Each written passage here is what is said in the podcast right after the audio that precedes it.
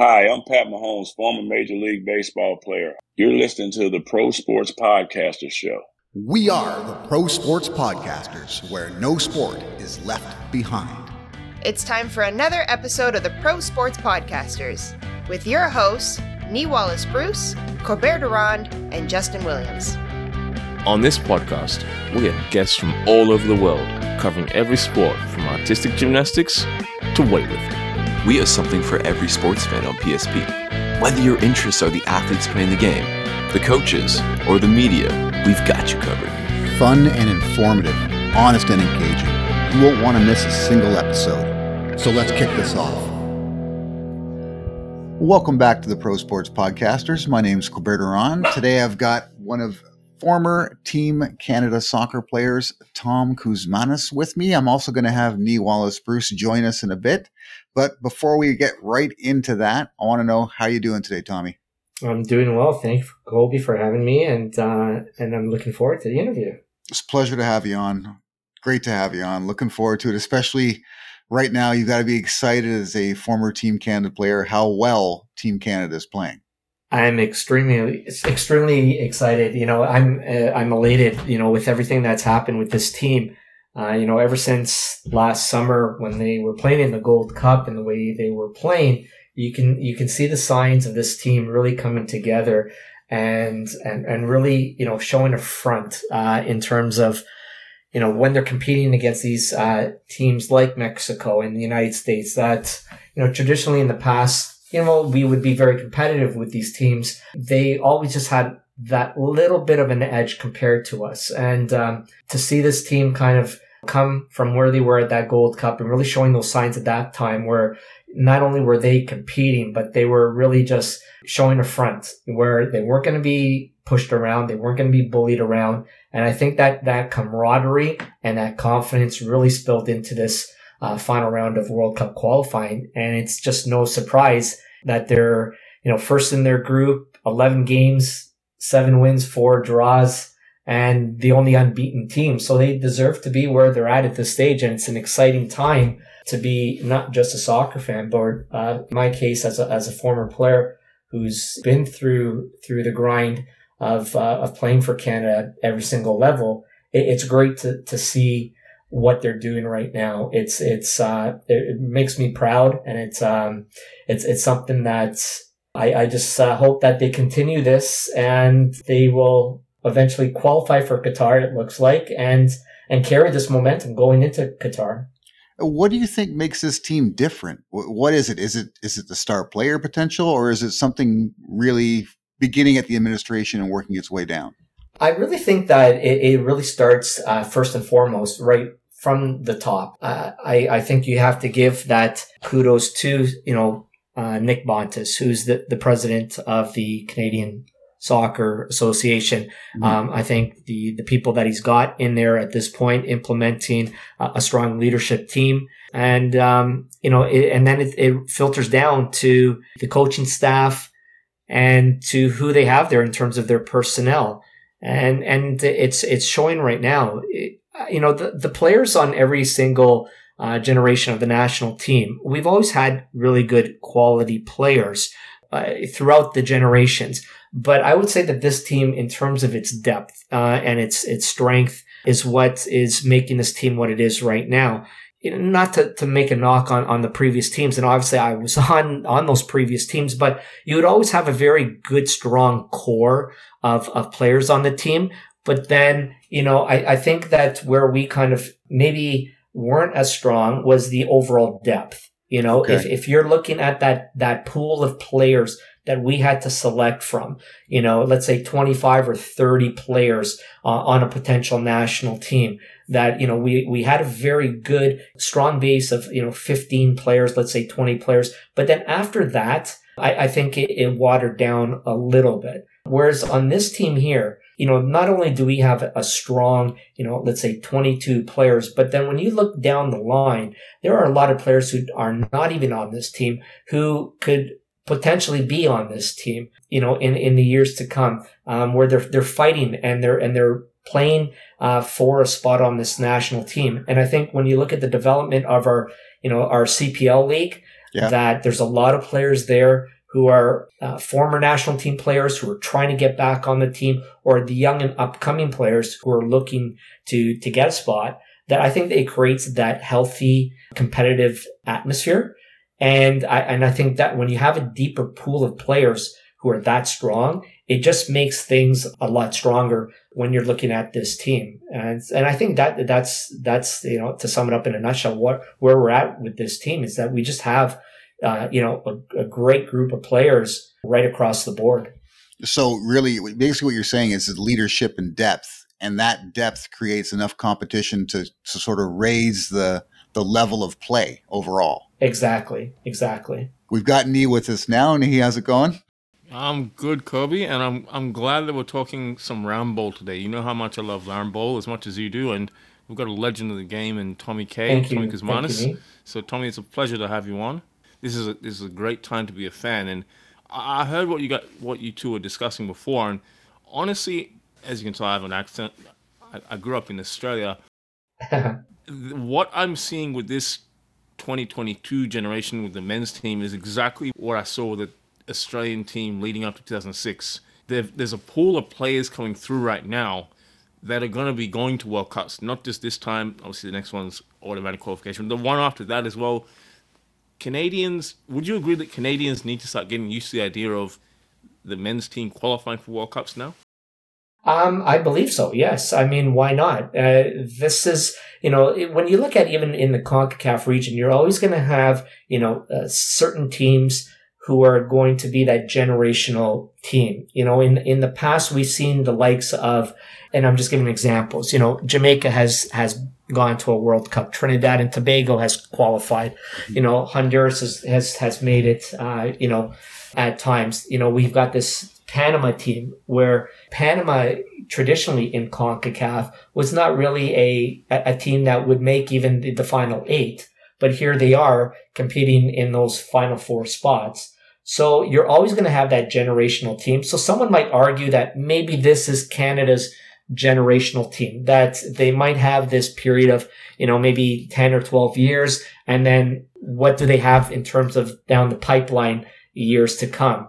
That's an answer that we don't know. But I think that what we are seeing right now, and it's something that I've always argued about with or kind of advocated about in the past that we are a nation that we've got so much multiculturalism. You know, we're athletic, uh, in a variety of sports. And let's just center ar- ar- around soccer. We've got a lot of good quality soccer players. And I get it that not everyone can make the national team, but when you've got that depth and we can now start looking at picking the right players and having that, you know, that right, uh, chemistry that's there, then there's no reason in, in my books that Canada should not be qualifying for a World Cup each and every time. And I truly believe that, you know, we've always heard in the past, oh, it's always Mexico and, and US, US. and perhaps Costa Rica. And, and Canada would always be like, we're kind of in that mix of five or six and we don't even know if we'll qualify. And I'm there saying to, to everyone, to everyone, I'm like, that should not be the bar that we should be raising here. We should be putting pressure on these players. We should be setting those expectations, just like how we're seeing this current Canadian team to have that swagger that we should be always in the top three. Now, where we are in that top three, we really don't care, right? In, in my books, mm-hmm. just get us to the promised land. And I always feel that we can get to the promised land if we get our ducks in order. And I think this is, you know, indicative of what we're seeing right now. That when you've got um, a group of players who are selected, you've got um, the right coach and the chemistry, and everyone is tuned in and checked in.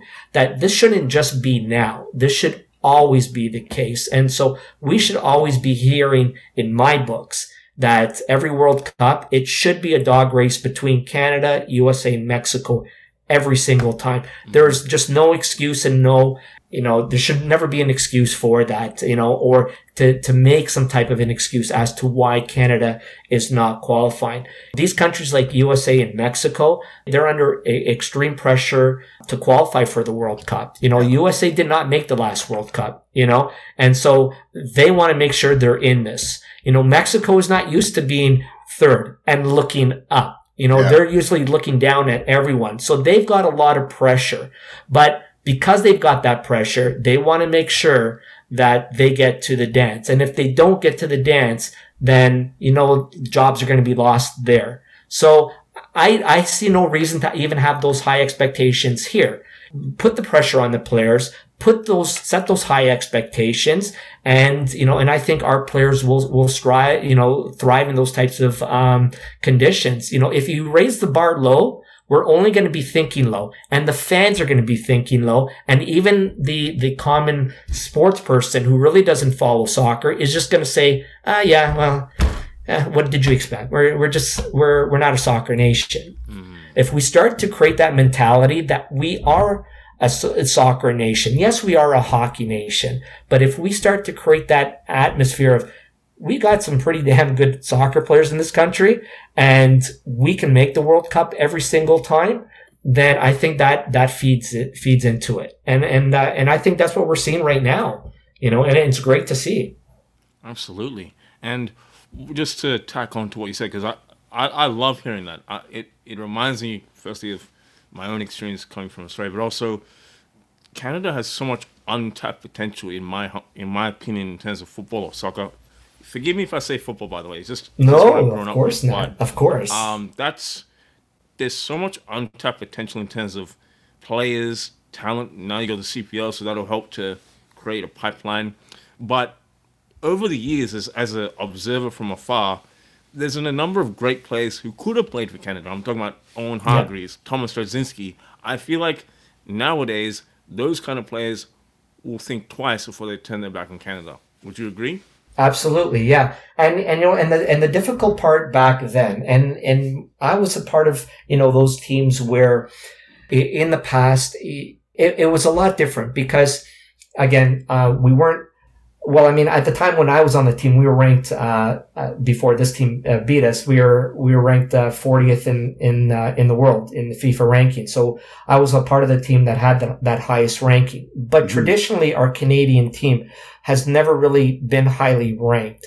So when you're not highly ranked, sometimes, uh, and especially back then, you know, we were in a generation where the social media wasn't around. The internet really wasn't around, you know, so to know about the, the leagues that were overseas, you really were just watching the occasional soccer station on, you know, soccer Saturday on a, on a Saturday morning, or you'd be listening uh, or reading this stuff uh, through the radio or through uh, the newspapers. So trying to get across to Europe was a challenge in itself. And because we were not highly ranked and we weren't look at, were looked at as a soccer nation, trying to get there was very, very difficult. And you weren't really given that respect. Even if you were a very good player, you, you still were not looked at in the same manner. So when it, when it came to that situation, when a Canadian player actually landed something overseas, it was really tough to try to get them to come back and play for Canada for the most part. Not, not always, but, you know, there were times where we knew as, as players that, you know, some, some guys may not come back for, you know, for a, a friendly international or maybe for a, a, highly competitive game because we knew where, what they were going through. That yeah. their, their journey and their pathway to get to Europe was a challenging one. And now they finally have made their mark in Europe and they're, you know, they found a, you know, a first team spot and they're, they're getting games and they're doing well. And then all of a sudden they're plucked away to come down to play, uh, you know, an international friendly for Canada or even in, in a competitive match that maybe perhaps when they got back to Europe, they might not find themselves back in the starting role. So players had to make some pretty tough decisions about whether they even selected playing for the national team or trying to just stay in Europe. Yeah. You know, and we understood where they're coming from. And so sometimes we all, we would have a little bit of that, that uh, animosity and, and that bitterness sometimes because some players were like, Hey, I came across the channel to come and play. Why can't this guy do it? And so right off the bat, you would have a little bit of that bitterness. And, you know, for me, I, as a player, I never got wrapped up in all that stuff. You know, I was just, I was always happy to represent my country. And, and I was the type that if I was overseas in that situation and I was called upon, I would look to come down and play for my country. But I, I would never fault the player for the decision that they made. And I know other guys have had those tough decisions. And we've even had young players, as you touched upon, you know, you know, our system is not perfect and it's not perfect in any country. And I think that, you know, our country really did take a hard hit because we weren't highly ranked at that time. And then all of a sudden you're seeing players like Hargreaves who gets cut, you know, mm-hmm. at a provincial level in Alberta. And you've got players like, uh, you know, Jonathan de Guzman and Julian de Guzman. You know, they were young kids and, you know, they went to, you know, went overseas when they were like 11, 12, 13 years of age, right? And, you know, Julian ended up playing for, for our national team, but his brother didn't, right? And at that time, it would have been great for him to come and play for Canada. But at the same token, I, I don't fault him either. When, when you've made a mark and your pathway has taken you to a different journey and all of a sudden you've got the Netherlands, like a powerhouse nation like that, who's asking you to play, it can be a tough decision, but at some, for, for some of these guys, it's also uh, a no brainer that maybe that is the right decision. So it, it is tough nowadays with the way we are it's great seeing these players seeing the opportunity that they have and where we're at that they're wanting to come back and play for this nation. And and this is what we're talking about. When things are going great you're highly ranked you're getting that respect you're going to want to be a part of something that's very special. And i think that's what these players are doing right now that they're looking to come back and want to play for the, the national team. And, and and that's it's a great thing to see. Absolutely. And I think one thing that our listeners may not be aware of is that with some competitions, particularly the English Premier League, or actually just playing in England in general, the world ranking of the national team does actually factor in in terms of issuing of uh, permits and being able to yep. play in the, some of those. So that, yeah, I definitely get what you're saying there.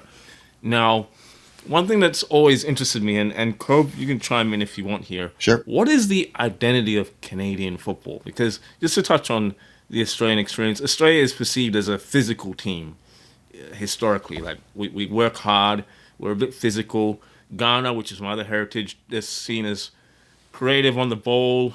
Um, but what is the Canadian identity of football? I, I think uh, right now the Canadian identity, I, don't know.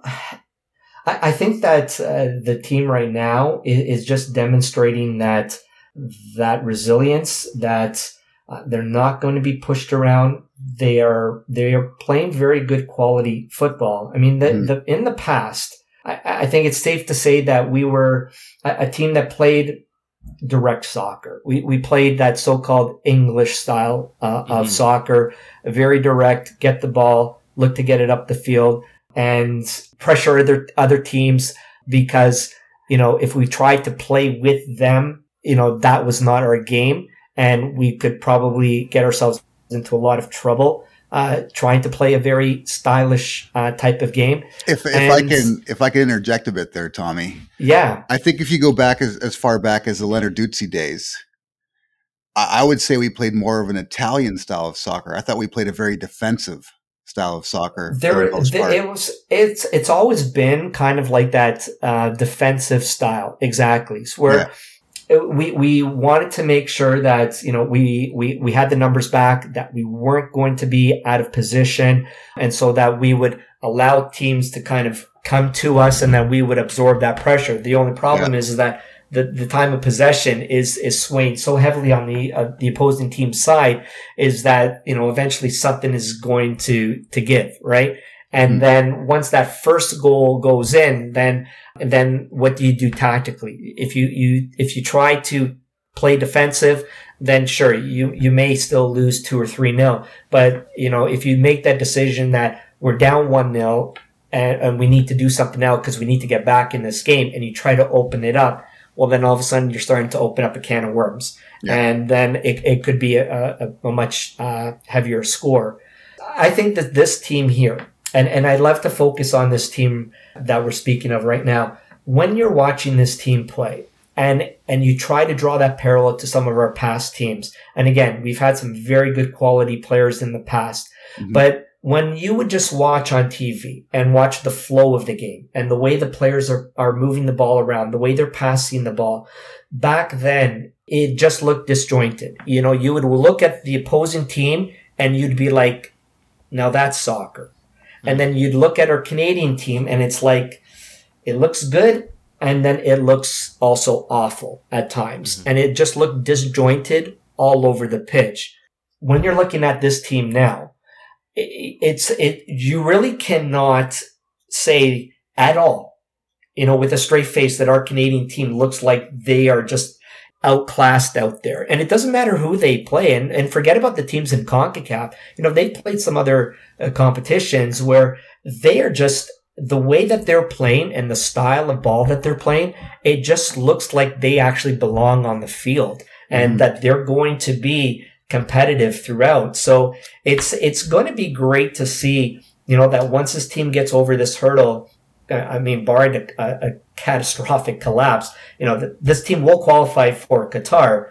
That it's going to be really interesting to see, you know, during the summer months and, and leading up to the World Cup, you know, this team will because of their ranking, they will warrant to have, you know, some very good competition in terms of some exhibition games mm-hmm. and, and to play some stiffer, stiffer teams where again, I, I just think the way that this team is playing and, and the style and the brand that they have, that it's very entertaining soccer. And, and, mm. you know, for, for, even for me as, as a former player, I'm looking at the game on TV saying, wow, like these guys are playing attractive soccer. And I think it's just making everyone uh, very happy and proud of, of what we're seeing at this moment. Well, I love what we're seeing from the team right now, to be entirely honest with you. And yes. It's, it's a very opportunistic style that they play. If, if there's a hole anywhere, they immediately look to exploit it. Yeah. Whereas before we would play, I think we used to play to not lose too bad. You know what I yes. mean? It's yes. like if we lost one nothing, that was a moral victory. Mm-hmm right? It's yeah. that's just the kind of soccer that we used to play, and now it's it's a much more attacking game. I don't even think the time of possession is that important. We can have less time of possession, but have more time in the opposing zone. Mm-hmm. Yeah. I just love the way they're playing right now. It's exciting to watch, and I, I think it's something that can catch Canadians. But what I wanted to ask you was how important, because you had kind of mentioned the whole the, the, issue we had with players going overseas and then not wanting to come back to play for the Canadian team because of the issues they were having going back and forth and such. But how important is it for MLS to be a success here in Canada for our international squad to continue to improve? Well, it's it's always been a, a very important thing for the Canadian team to try to get our Canadian players playing at, at the highest levels possible. So whether it's in Europe and in this case, you know, the MLS, it, it is still our, you know, our breeding ground as well for, for the Canadian players. And it, it doesn't need to be that you, you're playing for Vancouver or Montreal or TFC. You know, mm-hmm. the fact that you're just playing in the MLS and, and, and playing with, uh, with the side is, is good enough. You know, not everyone can play in Europe. Not everyone can make it in Europe. And again, you know, even when you look at the success of this current Canadian team, the journey and pathway for all of these Canadian players are going to take different rounds, you know, and, and we've even seen it, you know, with uh, Richie Laryea, right? You know, he, mm. he just made his mark with TFC a number of years ago and, you know, and he's had to battle his way into a starting lineup with TFC. He's done well with TFC at that time. He makes his way onto the national team and now he does well with the national team. And then this whole thing with the national team has just raised that interest in terms of him getting something overseas. Yeah. And so, and I think that's something important for a lot of the soccer fans and, and even those parents out there who have their young kids and they're looking at what's going to be my child's pathway to get to play for Team Canada. It, it doesn't necessarily mean that it's going to go from the traditional way of I, I play youth soccer, I make a provincial team, I make the national team and I, and then I, I work my way up the ladder to all the various national teams, similar to like what, what I went through. Nowadays, you know, just because you didn't make the national team should not be a reason for you to say, well, I'm just going to pack it in and, and just like in the past, start making excuses about how Canadian soccer sucks. And, and then you give up on that hope. There's different journeys and pathways, you know, um, even when you look at someone um, you know, like, like, uh, Tajon Buchanan, you know, Tajon, yes, was on the, the various youth national teams, but he also went through the NCAA route. Yeah. And, and made his way back to the national team. And look where he is now. You know, he's, he's, he signed a big contract with uh, Club Bruges in Belgium. So players are going to find different avenues and different pathways to somehow make their you know make their mark uh, to get back on the Canadian national team. And so there's there's never anything that's etched in stone. And I've had parents who've said to me, "Well, if my son just goes or daughter goes the NCAA route, does that mean that eh, you know that's going to be the end of their career and they're not going to be looked at?" And I'm like, absolutely not, because that's just another journey and pathway for them to maybe one day get to the national team. So it's, it's all about proving yourself and proving your worth, no matter where you're at, what league you're playing in. I mean, at the end of the day, you're going to, to make your own destiny and how you do it, whatever league you play in, whatever uh, division you play in, uh, you're, you're going to have to rise to the occasion. You're going to have to be that standout. And it, even if it comes through the NCAA route, you know, you're, you're hoping that you're going to be sought and and maybe drafted. And again, it doesn't have to be TFC. It could be another MLS team. And then by you getting into those squads afterwards, playing regularly on these MLS teams, you could potentially find your way uh, onto the national team. So, you know, you could have a player who's never played for Canada at the youth levels and they're good enough to, let's say, get a scholarship, go through the back route, get into the MLS, and then they might find their way by the time they're 23, 24, making our national team because they have just proven their, themselves through a different pathway. Yeah. So, you know, it, there's just different avenues nowadays that, um, that even in the past, we've always had it. But I think that with the exposure, with everything, uh, in terms of how this game has, has grown, that, you know, I think we've got so many different databases and, and scouts nowadays to really look at these players across the board. And having said that, I think that's where even former national team players can be a part of this as well, where just because, you know, guys are coaching at academies or you know they they may be um, you know not really highly involved in it or heavily involved in the game that you know if they do see some player that raises their eyebrow that maybe they should they should just get in touch with someone from Canadian soccer and say, "Hey, there's this Canadian kid that I saw here." And I think we need to take a real good look at this kid because, um, you know, when those players who have been there and played at those levels and they understand what it takes to get there, that sometimes, you know, you need to, uh, having those extra bodies and extra eyes, uh, does a, a world of wonder. Yeah, for sure, especially nowadays because the world's become smaller and you can recruit from pretty much anywhere. That's right. Yeah. Yeah, it's a beautiful thing. And it's in- interesting that you uh, talk about many pathways to the same goal because we recently spoke to a, a Canadian youth international. She's she played for the under 17s, Maya Ladany. Uh-huh. She she went to the NCAA route initially with West Virginia, but she's now playing in Denmark because she believes that that's going to be better for her career. Mm-hmm. So it is interesting to see that the different pathways are starting to manifest themselves in North America. It definitely is, yeah. This episode is brought to you by the good folks at New Smile. Just use the code PROSPORTS to get $150 off any of their teeth aligning kits. So turn up the dial on your smile with New Smile. Now on to the show. Just staying with the, the youth teams. You you played in the World Championships in Scotland, the under 16s. I know it wasn't a great tournament for Canada, but that must have been a great experience for yourself, right, as a player. Well, it was. Um, it was a, it was a great experience. You know, we, we, we had some unfortunate luck going into the tournament.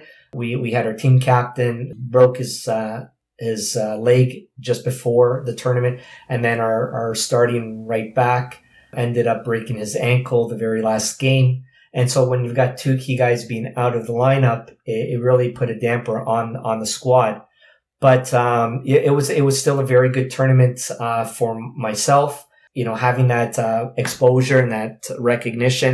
Uh, the game against China, you know, in in every game that they had, they had they had selected a, an MVP of the match for each team. And so on on that game against China, I was selected by Pele as the the Canadian MVP in that match. So awesome. It, it was great to, to have that experience, and even after the tournament, there was uh, interest from some some of the Scottish clubs uh, afterwards. You know, I remember Gary Miller had spoken to me on the, on the on the way home, the flight home, saying that you know there's uh, you know Dundee and and Dundee United and Motherwell who were uh, interested in me at that time. So you know, when you get into these tournaments, you're going to have clubs um, who are who are going to have some form of interest in you. Um, so it, it, does bring those exposures for you, definitely. Absolutely, and uh, I mean that tournament. I believe Luis Figo was there, and I'm pretty Correct. sure he came up against the what would become the golden generation for Nigeria. The that many players, including Victor Ikpeba, who went on to win that gold medal in Atlanta yeah. What was your take on going up against them?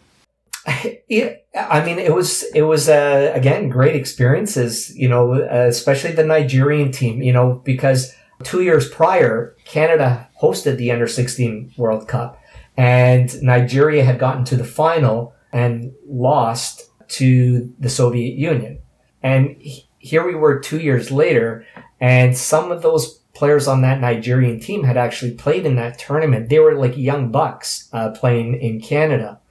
And then here we were now facing some of these players and, and some of the up and coming stars uh, that you mentioned on that Nigerian team. We, we lost the game, if I'm not mistaken. I think it was four 0 but we were we were right in the game for the for the first little while, and you know a defensive uh, breakdown, and then you know they they scored on us, and then uh, they really ended up uh, you know, opening up the floodgates uh, in the late stages of the game, but we were competing against them. And I still remember we, we had this breakaway early on in the game, the first 20 minutes of the game, it was nil nil. Um, the defender had coughed up the, the ball. Our, our, striker was all alone in a breakaway and hit it right at the goalkeeper's hands. And it was, it was, it was kind of a, a you know, a backbreaker for us because I think had we gone up 1 0, we could have changed the, uh, the complexion of that game. And then against China, we, we lost 1-0, but we were right there. We, we had chances. We hit the crossbar and we had uh, many opportunities. And then our last game was against Argentina and we were, we really were outclassed uh, in, in that match. I think we lost the game 4-1, but, um, they were, they were again a very strong side. Um, but yes, playing some of those top youth teams uh, back in those days, um, it was a great experience to be a part of. And and we ended up uh, actually meeting uh, Figo and that uh, Portuguese generational team. And little did we know, too, as Canadian players, like who these guys were. You know, we were told that this Portuguese team was going to be the next up and coming superstar team for years and years to come, not just in that uh, generation, but uh, moving ahead, what we saw in those uh, various World Cups, that was a product of that team from that under 16 World Cup. So it, it was great to see. Yeah, and you love to see that. I, I know Kobe likes watching tournaments like that, and I like watching these tournaments just to see the next crop of players coming through. But I just want to touch on you mentioned the Argentina game, and that got me thinking because the Copa America, that's a competition where they they have the the ten CONMEBOL teams, and then they usually invite one or two others to, to help make it an even number. Mm-hmm. When are we going to see Canada get invited to the Copa America? Yeah. Well, hopefully with this, uh, with the, with these impressive results here, that we could potentially see something like that, right? Um, mm-hmm. I think right now the just for us as Canadian soccer fans, we are just dying and, and yearning to try to get to that World Cup. That's just being in the top three. That's all we care about. You know that, and honestly, that's that's all I see is just get in the top three. And then worrying about one and two could obviously be something in, in the near future, but we are where we are right now, uh, being first in our group. Mm-hmm. And so why not? I mean, we are five points away from winning that uh, first place. We're one point away from qualifying for the World Cup. So why not? I mean, I think this is something that we should be looking at as a nation of, you know, when we talk about opportunities and making the most of it, being in these situations is just going to help out the program where you're going to be looked at and respect that, uh, respected in a, in a, in a different light, in a different manner. So maybe if we win this, win this, you know, that we will get these invites and not just always, again, you know, the powerhouses like Mexico and, and some other nations. Why not Canada?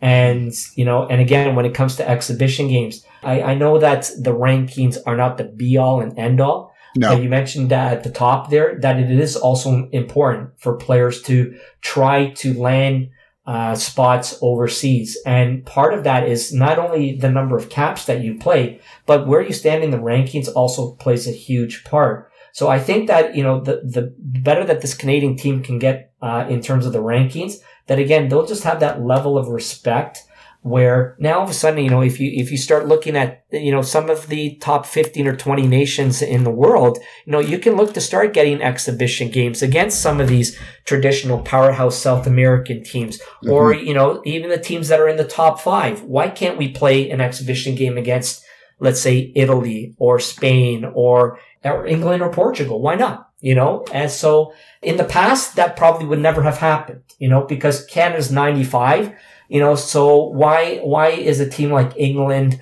or Spain or Portugal going to even waste their time to play in a game like that unless they looked at that as a game as, as a, as a fine tuner for them to, to just kind of, you know, thump a team by three, four, five goals. Mm-hmm. I, I think now these teams will look at us and say, we can play a very meaningful game against a, a country like Canada and why not? And again, we're, we're a country that these teams come here, we will pack the stadiums. You know, That's so right. it's it's um you know again it, it, it's really important. It's really important for this program to stay where where we we've got this type of aura about us in Concacaf. And if we can stay up here in terms of the rankings and, and have a main, you know, main place here of being in the top 30 and, and, and pushing higher, that you're going to get these meaningful games. Certainly. Yeah. And long may it continue. Hopefully, it is, it's not just a one off, but it's the start of something great. Exactly. Yeah, you had mentioned earlier how we've had nations like Jamaica and Honduras get in and represent themselves in the World mm-hmm. Cup. And now it's time for us to get there as well. But I, I don't see us on the same level as those kind of nations. I actually expect us to get to Qatar and compete. Yes. Yes. I think we have an opportunity to maybe get past the group stage. Yeah. Not just show up and get hammered like some, some of these other nations do, right? Yes. Yeah. And I, I, think we have that kind of team. And that's why I think you're right about playing some of these better nations and friendlies because we get a chance to then show it and prepare for it before we get there. Yes. Because if you don't know what you're up against, it, it can be a problem.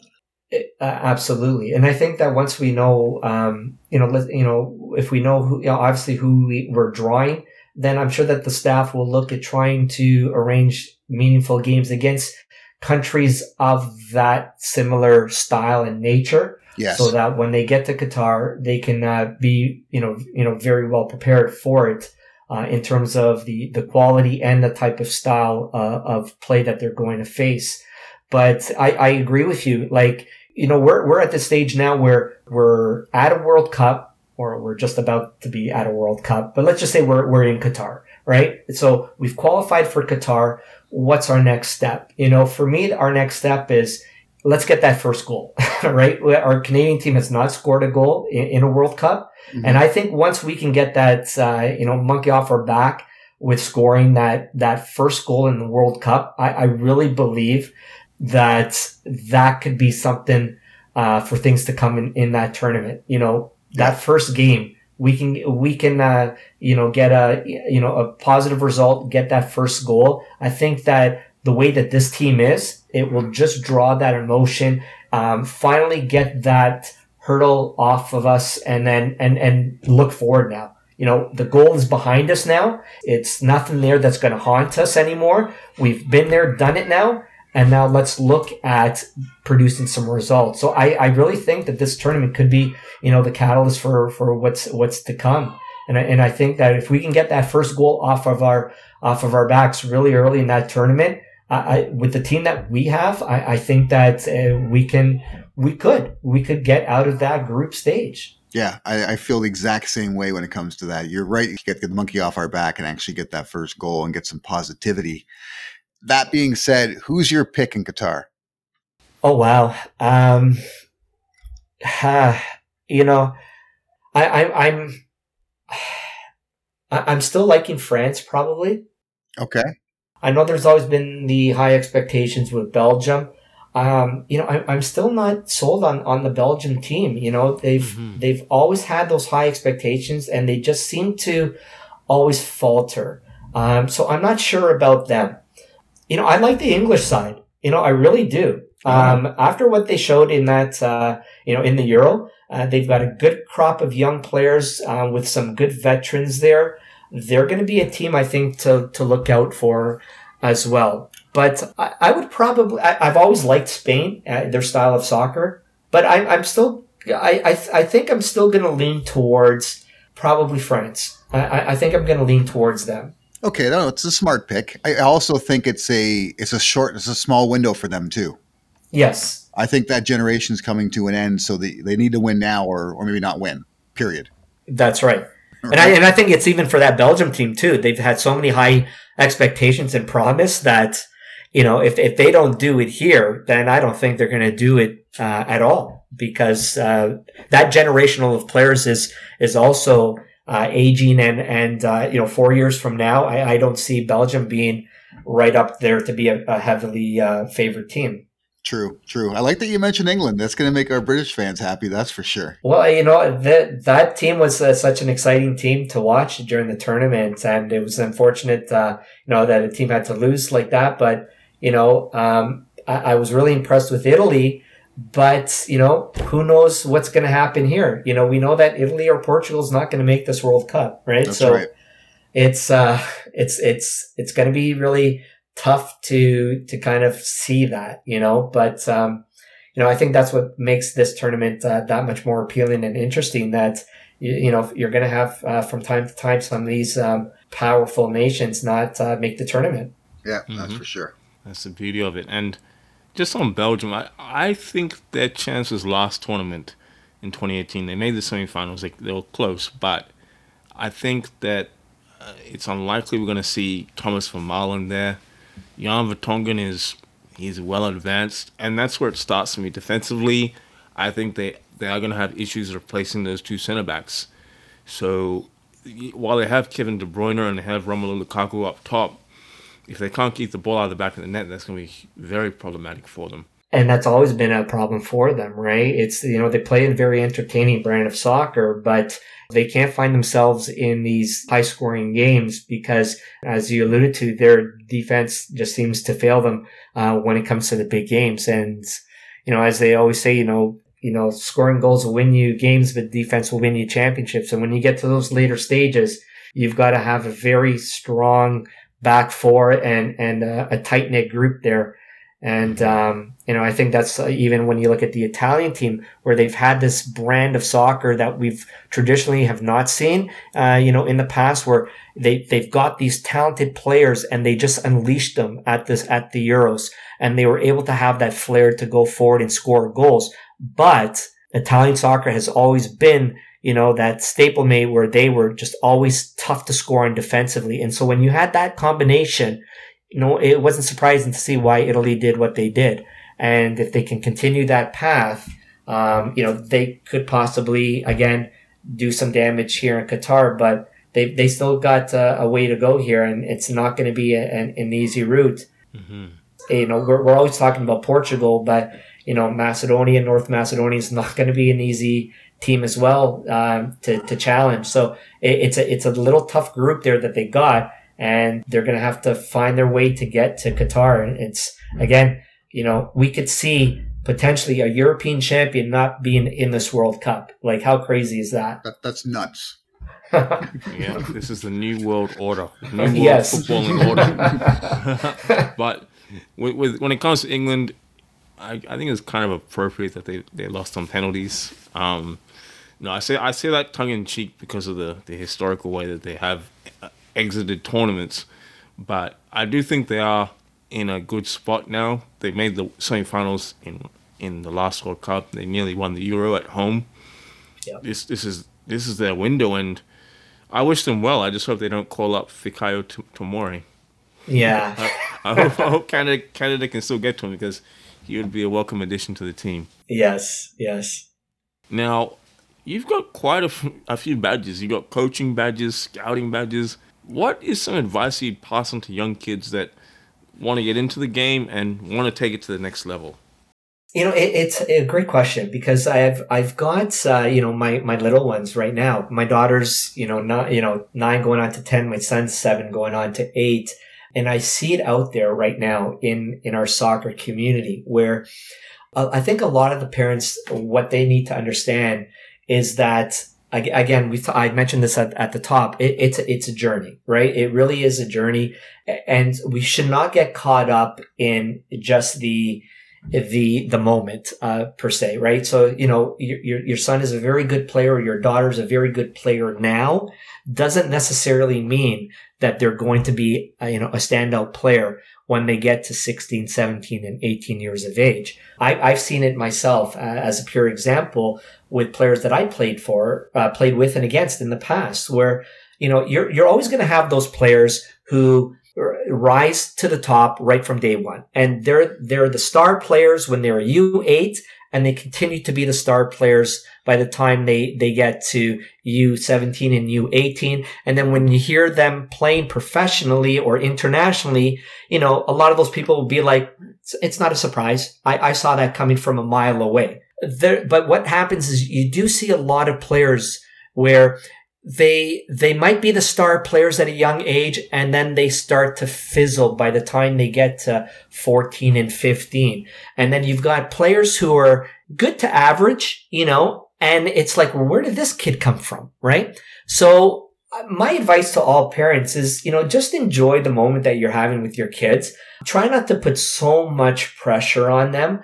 You know if, if they really want it then that should be um, your catalyst to say, okay, then as a parent, I'm going to do what you know what I need, uh, what what it takes to get them to the right channels, whether it's you know you know different training programs or um, and teams and so on. But it, it really is a, it, it's a journey, and, and within this journey too is you just never know what can come your way, right? When it comes to injuries and so on. So you, you could have the perfect pathway. Everything is going great for you and then injuries can also be a part of that that can hinder your your growth and development as well. As much as they could be a character builder for for an athlete it, it also could be you know a deterrence as well because being away from the practice field and and in those prime years when you should be out there on the field owning your skills that you know those setbacks can really put you a little bit behind to where you're going to go. And again, it's a difficult pathway. It's a challenging pathway.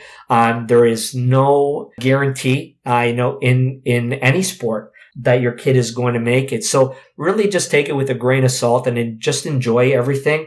You know, I, I came from a background where my dad was a former uh, semi-professional player, professional player. He played for Toronto City uh, back in the days with Sir Stanley Matthews and Johnny Blanchflower and he was the top goal scorer, you know, in, in the men's NSL leagues back in the days. And, you know, and, and I had so many people who told me that your dad was that good that if he never came across to live here in Canada, that he could have played on, on a very big team, eh, you know, in Europe. And my dad was the type where he was tough on me. You know, he was he was the tough love. You know, where you know you played well. He would um, always be the type where he, he would praise you, but he would always kind of say, "But you could have had this, or you could have had more." So and he and he was the type where sometimes you know those drive homes were not the most pleasant drive homes. Nowadays we frown upon all that stuff, and you know, and I've learned from that as well. You know, one might say that that's toughened that can toughen a kid, but it all depends on the kid, and it, it really depends on their personality. And and there's times where you know I watch my son or daughter play, and you know, and I and I have to bite my tongue, and you know, and I and I stay there, and I say, you know what as long as they have a smile on their face after the games and they're and they're just happy to be out there, I don't want to do anything whatsoever that's going to try to drown that experience from them. And, and maybe one day they, they, they tell me by age 14 or 15 that they've had enough of the game, right? Um, so I certainly don't want to take that experience uh, away from them and, and want it to be something that's enjoyable. So I think that's the takeaway that I would be with parents is just to, you know, allow your kids to enjoy the game. The three things that have been always my main staple with my kids is three things that I've ingrained in them is listen to your coaches, always try your best, and just have fun out there. And I think if they if they do that, then they'll be fine. I, I always believe that uh, you know yes, as much as I you know I've played at the levels I've played, I, I also believe that the instruction should not be coming from the parents who are on the sidelines as much as they might know. Some some don't know and some do know. But just allow the coaches and allow the referees and, and allow those people who are in charge to give the instruction. As long as they are giving the right instruction of how to play the game, the kids will grow and they'll learn and they'll gravitate towards it. And it's just a part of their process. And as they move along, that, um, you know, they'll, they'll learn the game, you know, and, you know, and then for me as a parent, I'll just be there uh, because of my experience to kind of just, you know, do the fine tuning when it comes to that time. But, in terms of the actual game itself, it just allowed them to to enjoy it. And uh, and again, there's there's no guarantees in in this in this game. Everything could be going right for a player, and it, it doesn't take much for for injuries or a bad experience to to ruin it all. So, you know, I I just you know would just tell anyone just enjoy the moment and and if your son or daughter really wants it, they'll let you know and then once they've given you that go ahead that this is what they want to do, then that's when, as a parent, you're like, okay, now I can put all my eggs in that one basket and go for it from there. There we go. Now, I know, I, I feel like we could talk for hours, but I, I know we're taking up quite a bit of your time. But just quickly before we get you out of here, I know you, you mentioned injuries. I know you had a pretty serious injury while you were in Europe. How do you overcome the adversity of that? it, it, it's it's tough, you know, and and I won't lie, you know, there was there was times where I was in a depressive state because you've gone to the levels that you've gone to, and there's been so much talk and praise about your potential, and then all of a sudden the injuries start to to come around. It, it does have an effect on you, and then when you start to see players who were again coming through the ranks in Canadian soccer who were good players, but, you know, from a personal standpoint, you know, I would say to myself, they just weren't as good as me, but they ended up hurling past me because instead of being out there on the playing field, you know, I'm doing rehab or I'm on the operating tables. And even even when I scored the the uh, the four goals for the Canadian men's national team, uh, at that time I already had uh, an ACL reconstruction, and I think I was on the operating table about two or three times on top of the ACL reconstruction. But it was right after that time where just when everything was just going right for me and things were looking so so bright for me is is when the injury bug happened and, and I was a player who never got injured when I was, when I was young. And then all of a sudden it just, it just happened all at once. And it was, it was a really tough moment for me. You know, I got to miss so, so many rounds of World Cup qualifications, you know, final rounds of Olympic qualifying. Here I am, you know, in a situation where, you know, had I stayed healthy, you know, I, I could have very well have played 80, 90 international games. Um, you know, I, I, I look back at, at all the potential international games that I had. It was well over like 100 and I think I counted it was like 110 or 115 potential international games I could have been in. Now, it doesn't mean I would have played in all of those games in terms of call ups, but had I stayed healthy, I could have been, you know, easily 50, 60, 70 games into it. And, um, you know, and so when you look back, you're like, wow, you know, all of this has an impact in terms of, uh, your legacy, right? You know, in terms of, you know, you could have been in a situation where you were a shoe in for the soccer hall of fame. And then all of a sudden you're kind of trying to fight to get your way in there. Or, you know, even though you've got an impressive resume, it could have been that much more impressive by being in many more international matches, being a part of so many more World Cup qualifying uh, games. And even when you look at some of our, you know, our previous Olympic teams, um, when we were trying to qualify for Atlanta, and I was a part of the Barcelona team as well, missing those final rounds, you're always there saying to yourself, but what if? What if I was there? You know, um, when we were looking at that team trying to qualify for the Atlanta games, I was out with a with a torn ACL. Thomas Radzinski had just broken his leg. And so here you have two players who are on the men's national team who are now not a part of the under 23 Olympic qualification.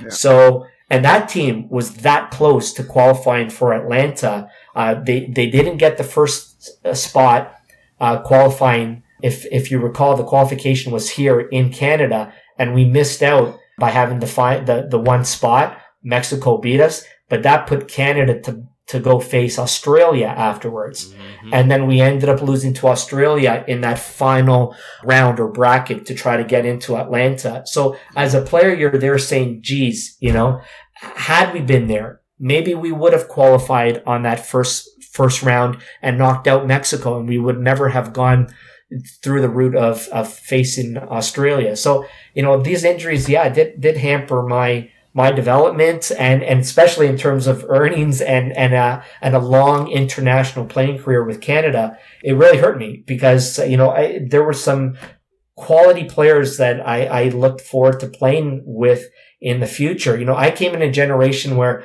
you know, the likes of Bunbury and Craig Forrest and Randy Samuel, you know, they were making their way out of the Canadian team at that point. They were retiring, but we had the players like Radzinski. And then, um, you know, I missed the Gold Cup, you know, that Miracle on Grass team. So my injuries again prevented me from being a part of that team.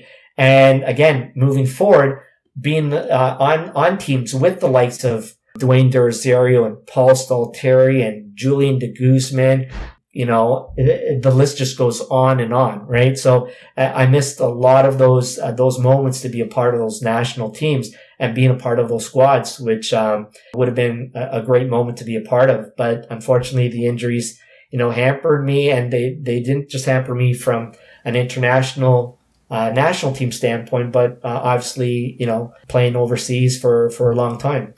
Indeed. But, um, at, at the same time, you were able to get caps for Canada, and that's something that people like Cobb and I we would dream of that. So I did dream of that. We've got to give you respect for that, absolutely. And there's yes. bloody Australians always getting in the way, aren't they? Yeah, they always seem to get in the way of the of Canada making it to a to an Olympic Games or a World Cup. You know, they they uh, they they prevented Canada from getting to uh, which one was it? It was for USA. USA. 94, yeah. yeah. 94. Yeah, Canada lost in the shootout, if I'm not mistaken. That's right, Mark Schwarzer. Yes, that was like his coming up party, and then Australia Australia's prize was facing uh, Argentina with a, a, returned Maradona. So it was like great, okay. yeah, yeah. Um, but so be it. If you have any questions for the Pro Sports Podcasters, be sure to reach us on our Twitter account, where you can also slide into our DMs and catch the latest snippets, dirt, and other exclusive things that we will tweet. Check us out at P Podcasters on Twitter.